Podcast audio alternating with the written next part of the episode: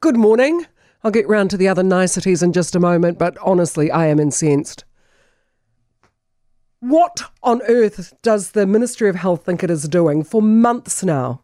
For months.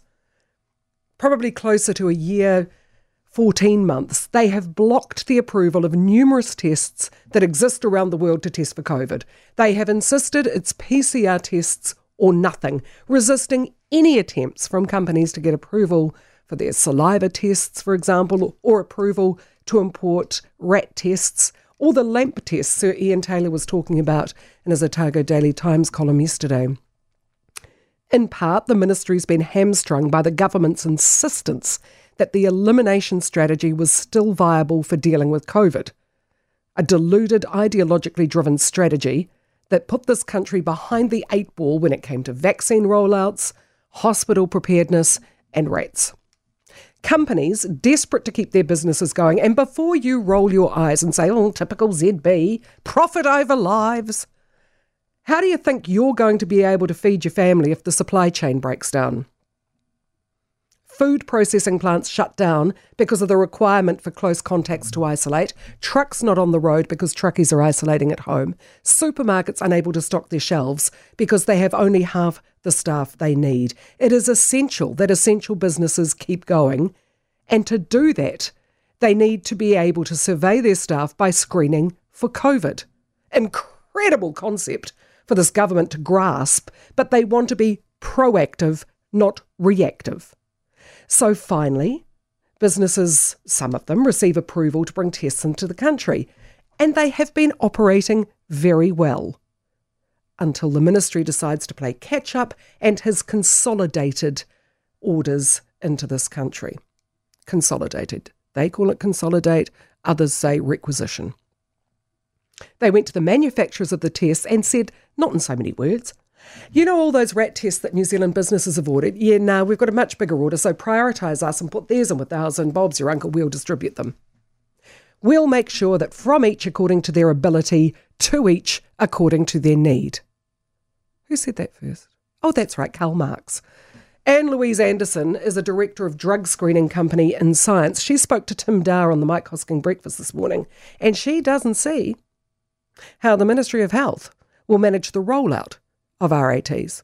I don't see how they're going to do it, to be quite frank, because, you know, the bigger the setup to do it, and the manufacturers have found this, this is why they set up minimum order quantities and would only really supply companies that were ordering tens of thousands of tests or, you know, thousands of tests, and not really being able to service the tradesperson and or the small engineering plant, the smaller transport and logistics companies, the wine growers that weren't able to buy in, you know, really large quantities, the boutique packing industries that were packing for, you know, Japanese squash or kiwi fruit or things like that. I mean, all of these are really important businesses to New Zealand, and they weren't able to supply in the small numbers for those. So that's where companies like mine stepped in, and we were selling one box to some people and thousands of boxes to others, and also helping them through all of the technical and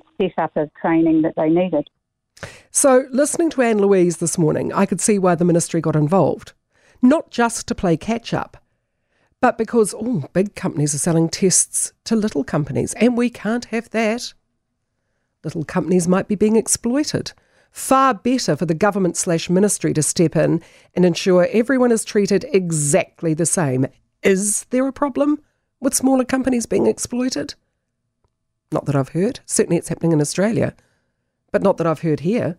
On the face of it, it looks like against the odds, against the government, against the ministry, business saw the problem and found the solution.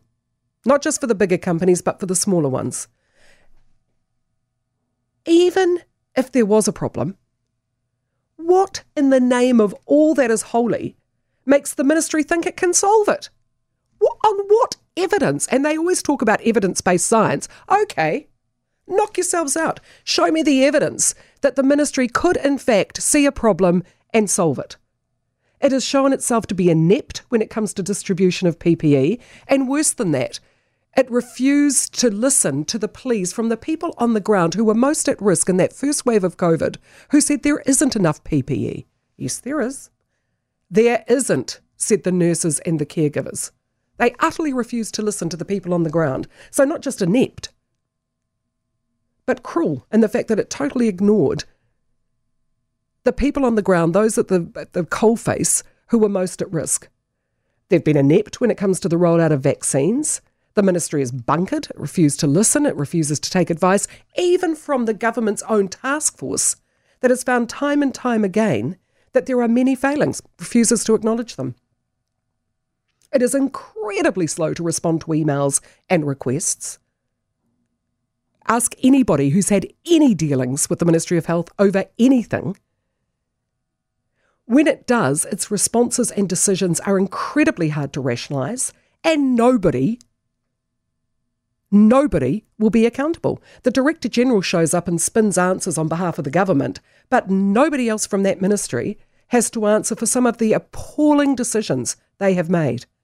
This is yet another egregious example of an incompetent, shambolic ministry that was in utter disarray for many years, showing that they are out of their depth and playing catch-up yet again, and sensible, proactive, nimble New Zealanders who have foresight and preparedness are the ones who pay the price.